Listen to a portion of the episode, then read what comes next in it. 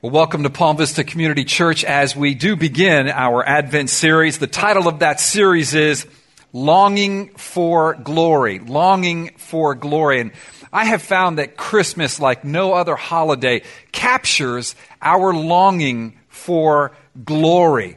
There's a longing within each one of us, deep inside every man and woman, to recapture the glory that seems to escape us in this turbulent, chaotic, sad, fallen world.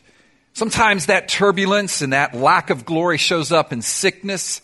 It can show up in a boss that's not treating you very fairly. It can show up in broken relationships. It can show up in disappointment. But we have this longing. Every man and every woman desires to capture the glory that somehow innately we know we're missing out on. There's something more. And Christmas really does sort of capture that or try to capture that. This is the time of year where we express that longing for glory in parties, in family gatherings, coming home for Christmas, and giving one another presents, enjoying good food, eating, drinking, the warm feelings, if just for a night or two, and the fond memories that we have together. It's a time of year where we try to be kind to one another when warring nations typically have called Christmas truces, just for a moment, a night, a respite from the war and hostility without and within, and we feel goodwill and peace toward all. We express these longings for glory in the songs that we sing, the good feelings we enjoy, the holiday movies we watch with heartwarming endings like It's a Wonderful Life, or while you were sleeping, Whichever one is your favorite. We flock to Disney with its marvelous Christmas lights and fairy tale endings. These all express our longing for glory, and they are, to be sure, a small foretaste of the true eternal glory that arrived with Christ's first advent and will be culminated or consummated at his second Advent. And that is, after all, what Advent is all about. The word Advent, coming. It's celebrating the glory of Christ's coming. His first coming 2,000 years ago, and his anticipated and prophesied second coming in the future. True eternal glory, the glory that we all long for, whether we know what we're longing for or not, is only possible in Christ Jesus. Only Christ can fulfill our longing for glory that gives expression to itself in some of the ways that I mentioned. Only He can restore the glory that we lost. Now, dear non Christian friend, thank you for being here this morning, but I want to talk to you for a moment about the glory we lost. What I'm talking about is this. At the beginning, according to the Christian Bible, God created man and woman, Adam and Eve and to enjoy His glory. In the Garden of Eden, He created them to enjoy His glory. But they and we in them, according to the Bible, lost that glory. That's right. We lost the glory God intended for us in paradise. In paradise. See, God created Adam and Eve to exercise dominion over his creation under his kind and good rule. But Adam and Eve decided to go their own way. They said, no, we want our own glory. They rebelled against God and they lost the glory of God at that moment. What they received was the just punishment for their rebellion, and that is death. And ever since then, down to today. We have been laboring under the curse of death and we have been longing for the glory that we lost because we know there's something better. We're made in the image of God. We know there's something missing. But the Bible says that apart from God's grace, we're blind to what it is. So we try to fill it with everything else. And somehow, at the end, when we pack up all the gifts and pull down all the decorations, we think it's another year. And the glory that I long for somehow hasn't been satisfied. We got a glimpse of it, but where is it?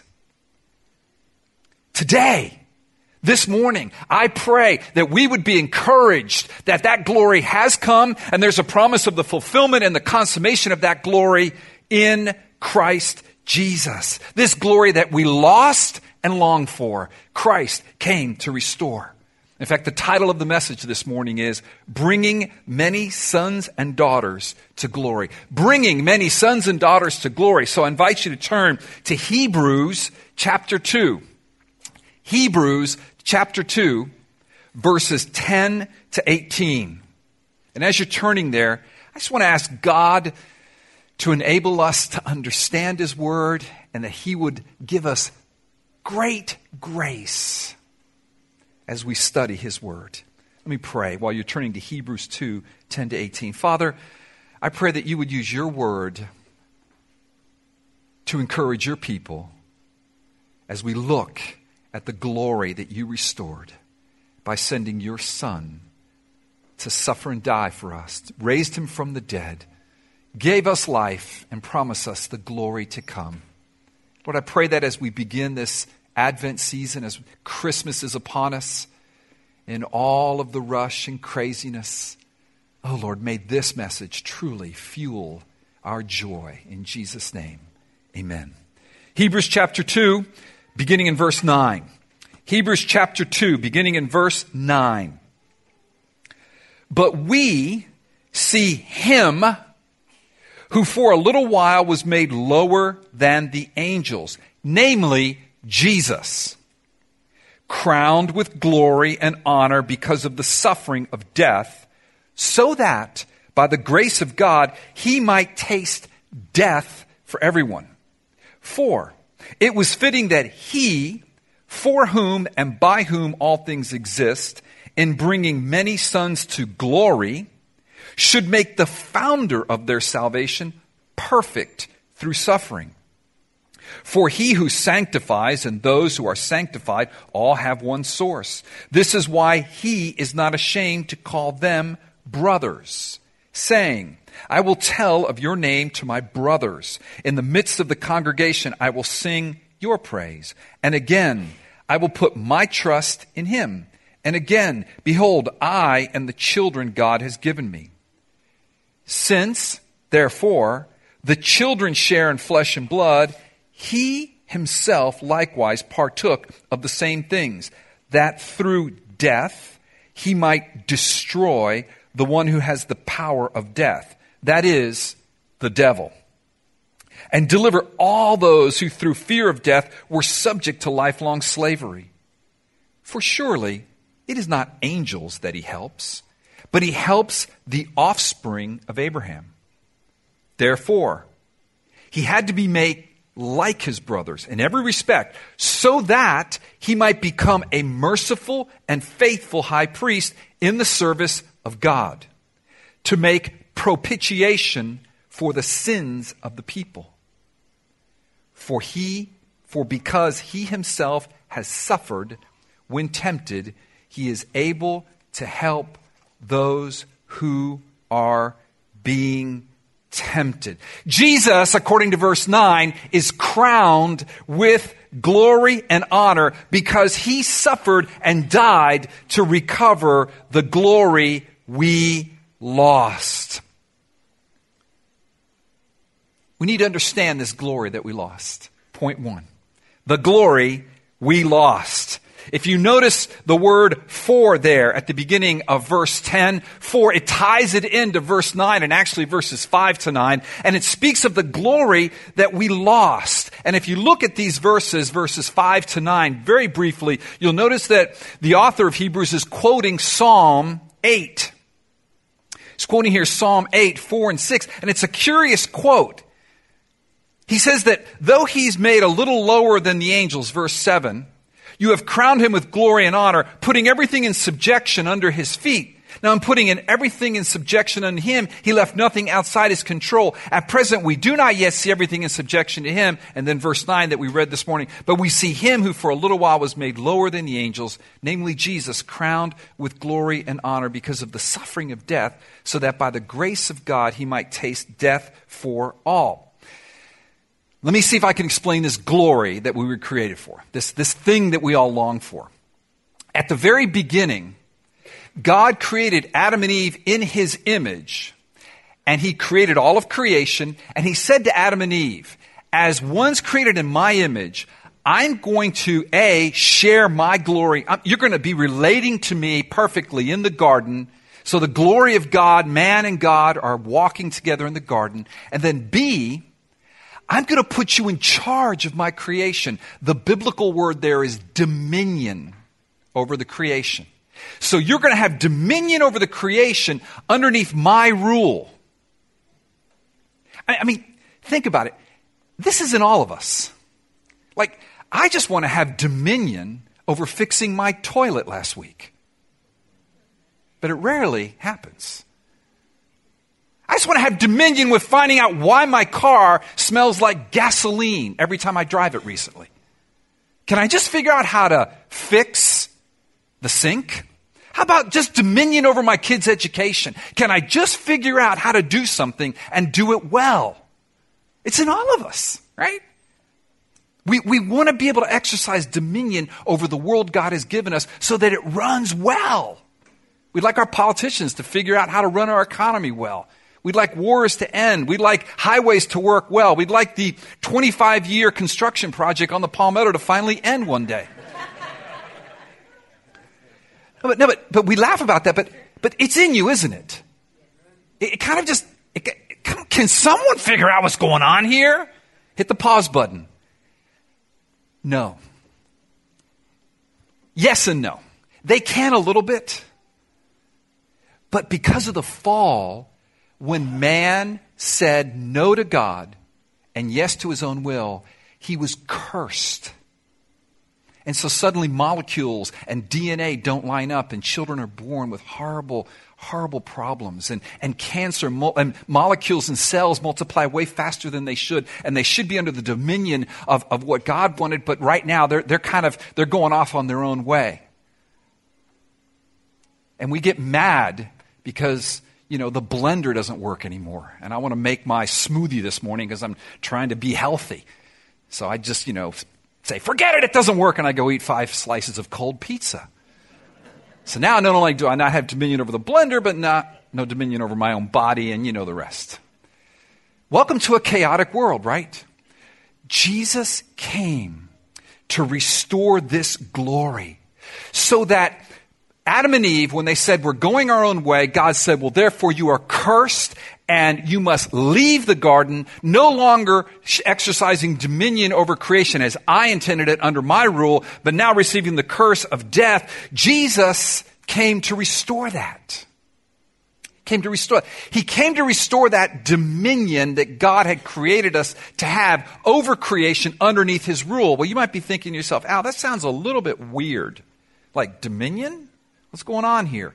Well, let's just verify that a moment through Scripture on the screen. Genesis 1 26 to 28. This is Moses writing about what happened in the garden by the inspiration of the Holy Spirit. This is the Word of God. This is true.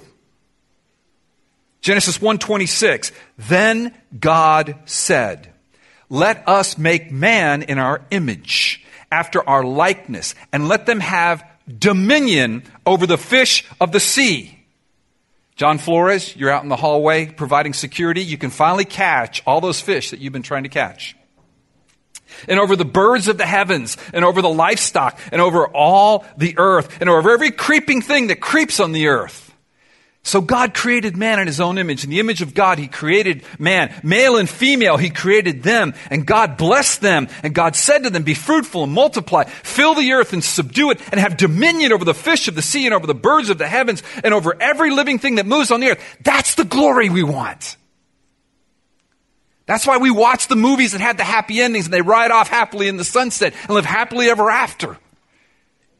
That's what we're seeking in that Disney lights parade, you know, and you go, I hope it never ends, and it does. And then you have to go to the parking lot with 45,000 other people that were looking for that glory. And suddenly it's very non glorious as you fight to get out of Disney and stay, stay at the Motel 6. And there are creeping things there, but you don't have dominion over them. See, God's intention for mankind is that everything would be in subjection to him ultimately, but we would be vice regents ruling underneath him. We lost that. We exchanged the glory of God, the creator, for the glory of the creation. We said, you know, I'm going to worship me. I'm going to worship my car. I'm going to worship my career. I'm going to worship my bank account. I'm going to worship what you think of me. And we exchanged it. That's what they did. The Bible says we were with them back then. We would have made the exact same decisions as they would have. But Christ came to recover that glory that we lost. Someone had to pay the penalty. Death was the penalty for rebellion, a loss of glory. Someone had to come to restore this glory. It, it is this glory that God gave Adam and Eve to exercise His dominion over His creation under His rule that we all long for, that Christ restored. Point two the glory Christ recovered. The glory Christ recovered. Again, I just want to draw your attention to verses 8 and 9 before we really get into verses 10 through 18. Putting everything in subjection under his feet. Hebrews 2 8. Now, in putting everything in subjection to him, he left nothing outside his control. At present, we do not yet see everything in subjection to him. Verse 9. But we see him, Christ, who for a little while was made lower than the angels. This is speaking of Christ's incarnation, God becoming man, fully God, fully man. Namely, Jesus crowned with glory and honor because of the suffering of death, so that by the grace of God he might taste death for us all. Jesus had to come as a man, willingly left glory that he had with the Father in heaven, fully God, but now fully man to come to this earth to recover the glory that we lost in the garden. See, friends, this is the true meaning and the true joy of Christmas. It is true. It's true. Every person on this earth runs on the borrowed capital of Christianity when they have any joy during Christmas. They may not know it, they may not acknowledge it, but the money in that bank account to have any fun, any great times, any gifts, any joy in Christmas, that is provided by God because of what Christ has done. God in His mercy sent Christ to be our Savior. He came as a man. That's what it means in verse 9, a little lower than the angel. To succeed where Adam and every man and woman since has failed, Jesus is crowned with glory because he succeeded in a garden where Adam failed in a garden. Jesus had to become flesh and blood. A man had to do it to be like his brothers and his sisters. That's those who are God's elect. This is the glory of Advent. We lost the glory in the garden. Jesus regains the glory in the garden. I recently visited the, the Holy Lands with my wife. And I saw many, many things. I saw many monuments. I saw many beautiful churches. I saw uh, the Sea of Galilee. We went to other cities like Ephesus and, and we saw beautiful things in Rome and truly amazing. And we were, we, we, I was impressed. I was, there were times we'd walk around a corner and see something and just go, wow, wow, wow. But the thing that moved me the most was a patch of dirt in a brown hillside right outside of Jerusalem, the Garden of Gethsemane. I took a picture of it. Maybe hard for you to see there. I'm glad it's kind of hard for you to see. It's very non glorious. It's just sandy dirt there underneath these thousand year old olive trees. That's right, an olive tree lives about a thousand years. And as I walked by that, the thing that impacted me the most on that trip is that my Lord on a dusty hillside, right here underneath these olive trees, maybe not these, but those that preceded them, knelt down and he passed the test that Adam failed. Adam said, not your will, but my will. And Jesus said, not my will, but your will. Where we failed, he succeeded. There in the Garden of Gethsemane. And he won back the glory of God as he proceeded from the Garden of Gethsemane to the cross, as we sang about, and paid that penalty we paid. And then rose from the dead three days later, God certifying the payment and making a pathway for us to the glory that only Christ can win for us. Verse 10 tells us that he's the founder of our salvation. Do you see that? Look at verse 10 with me. For it was fitting that he, for whom and by whom all things exist, in bringing many sons to glory, should make the founder of their salvation. That word founder, translated there in the ESV and the NASB, New American Standard Bible, is translated author. Actually, the Greek word is archegos, and that Greek word has a range of meaning. One of the meanings is founder, one is author. Actually, you could also translate it pioneer. What that means is that Jesus here went before us by his suffering to bring us to glory. This is the meaning of Christmas. He was born to die. He was born to die. He was born to resurrect from the dead. He was born to come back again. It's all of them. It's all of them. It's all of them. Part of it is the little baby, probably in a cave somewhere. We went to the, the church there where uh, they say that over the spot where Jesus was born in Bethlehem, probably in a cave like structure. But he was also born to live the perfect life that you and I need. God requires you to live perfectly. You can't. Jesus lived that for us. He was born to die a horrible death, naked and shamed on a cross to pay the penalty for your rebellion and my rebellion. But he was also born to resurrect from the dead three days later and, and defeat, sin and death is defeated. I love that song we sang, Death is crushed. I think of God's preaching the gospel to Adam and Eve. The seed of the woman will crush the head, the seed of the serpent. And he came to then come back one day in his second advent to consummate glory for us. No more broken bodies, no more sin. Glory forever and ever and ever.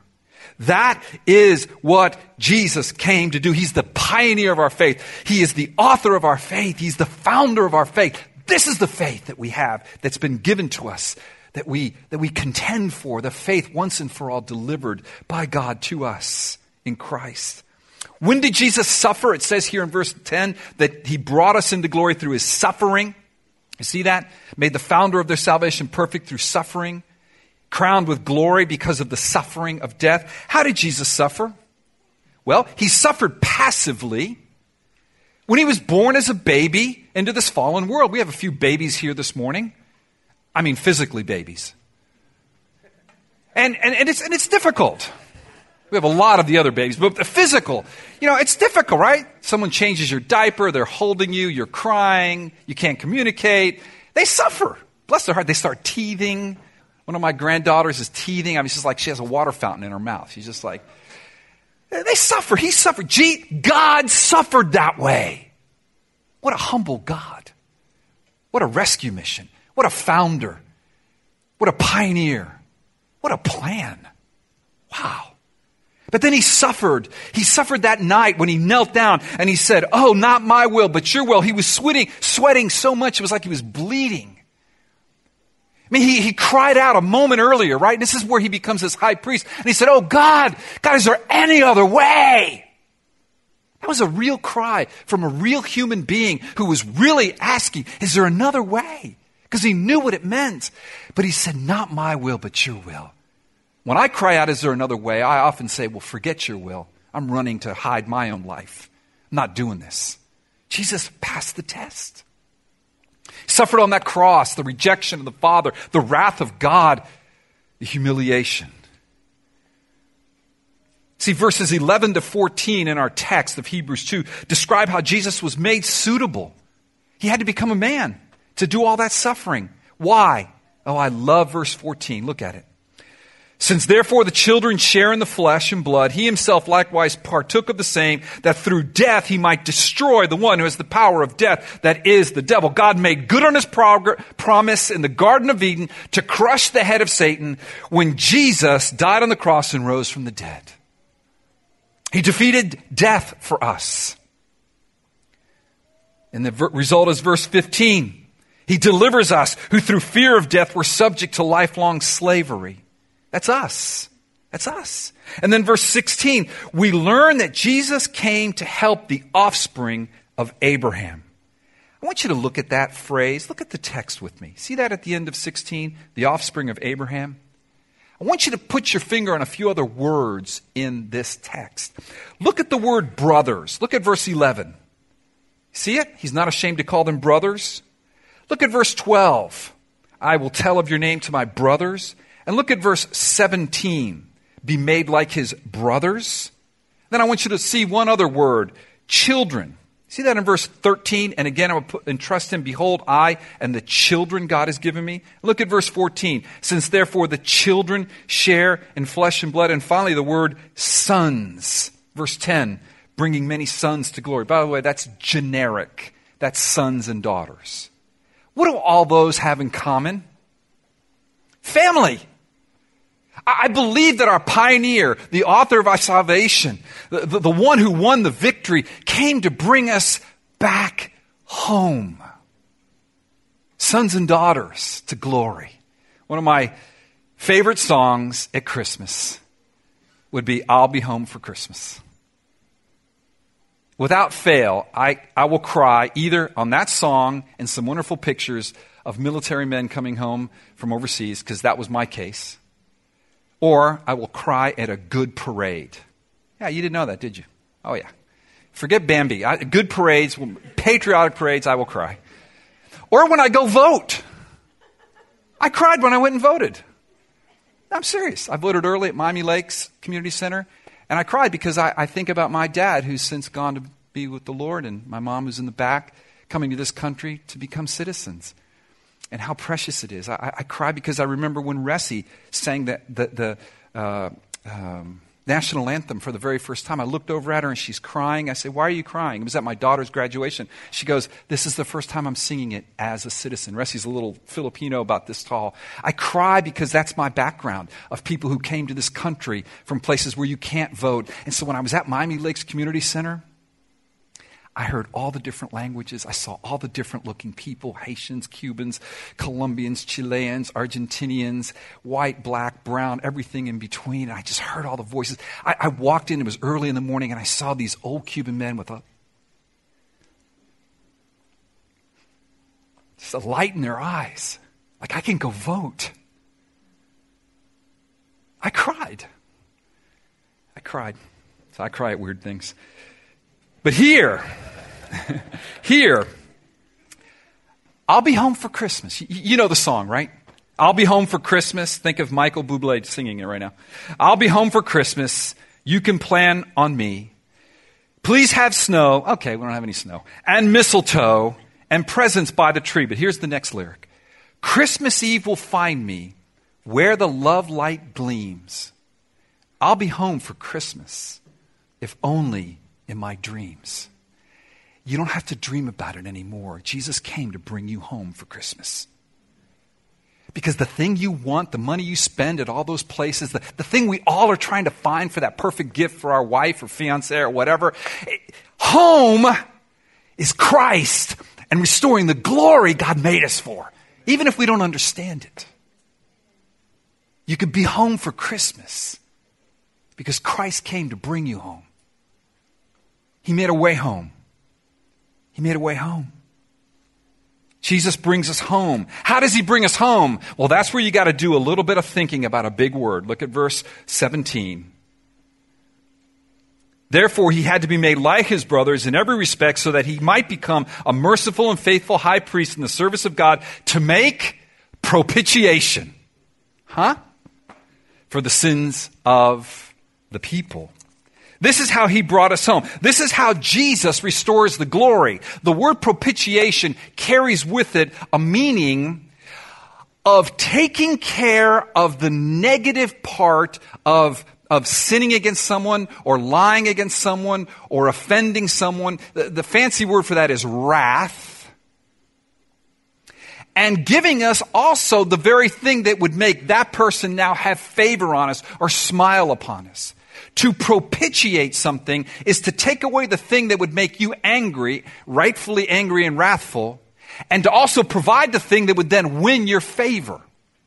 That's that word propitiation. And it could only be done by God becoming a man like his brothers and then dying, living the perfect life. That's going to be the, the credit that we need for, to have God's favor. And then dying on the cross to take the debit, the penalty that we we deserve, and then rising from the dead to win the battle.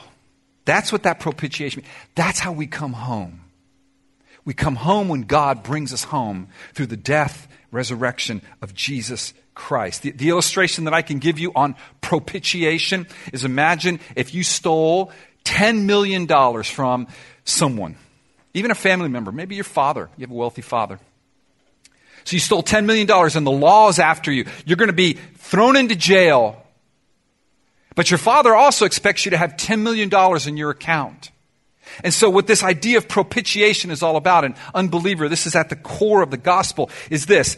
Jesus comes and pays the penalty for having stolen those $10 million. He takes the debt of that $10 million away. But you still have an empty bank account that your father expects to have $10 million in it. Through his perfect life, he deposits to your credit the $10 million of his perfect life. So he takes the debt that you owe by his death on the cross, he gives you the credit of his perfect life, so that when we come to God, when we come home, we can come home. We have what God requires in Christ. That's why he's the founder and perfecter of our faith. This is what Jesus does for us as the great high priest. Verse 17. He intercedes for us, makes a way home. Here's the appeal. Here's my appeal to you non Christian, Christian. Don't settle for man's glory.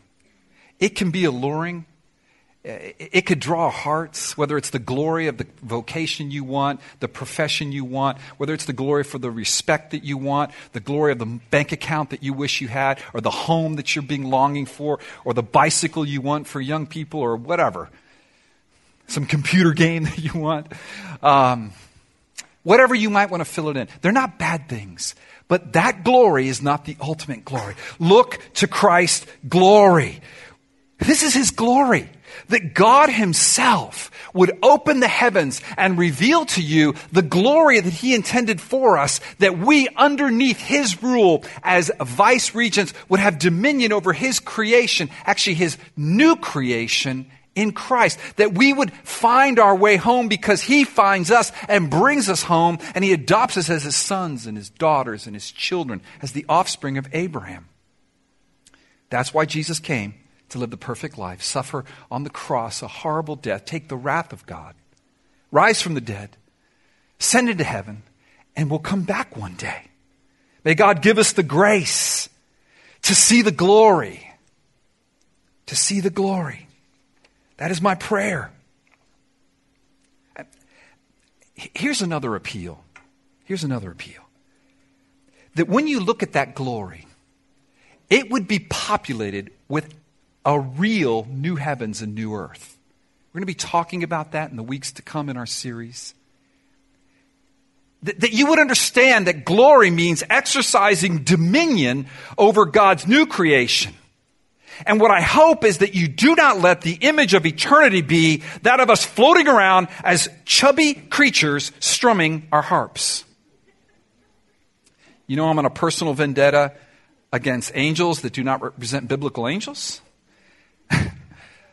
but also, listen, what kind of vision of glory is that? I'm, I'm going to be this sort of, you know, weird looking creature floating around, strumming an angel? No. No, no, no. We will be hard bodied saints running God's new creation under His rule, having a blast living in the glory Jesus restored us to do forever. Kevin will be scaling redwoods that are 500 feet tall and with no fear of falling.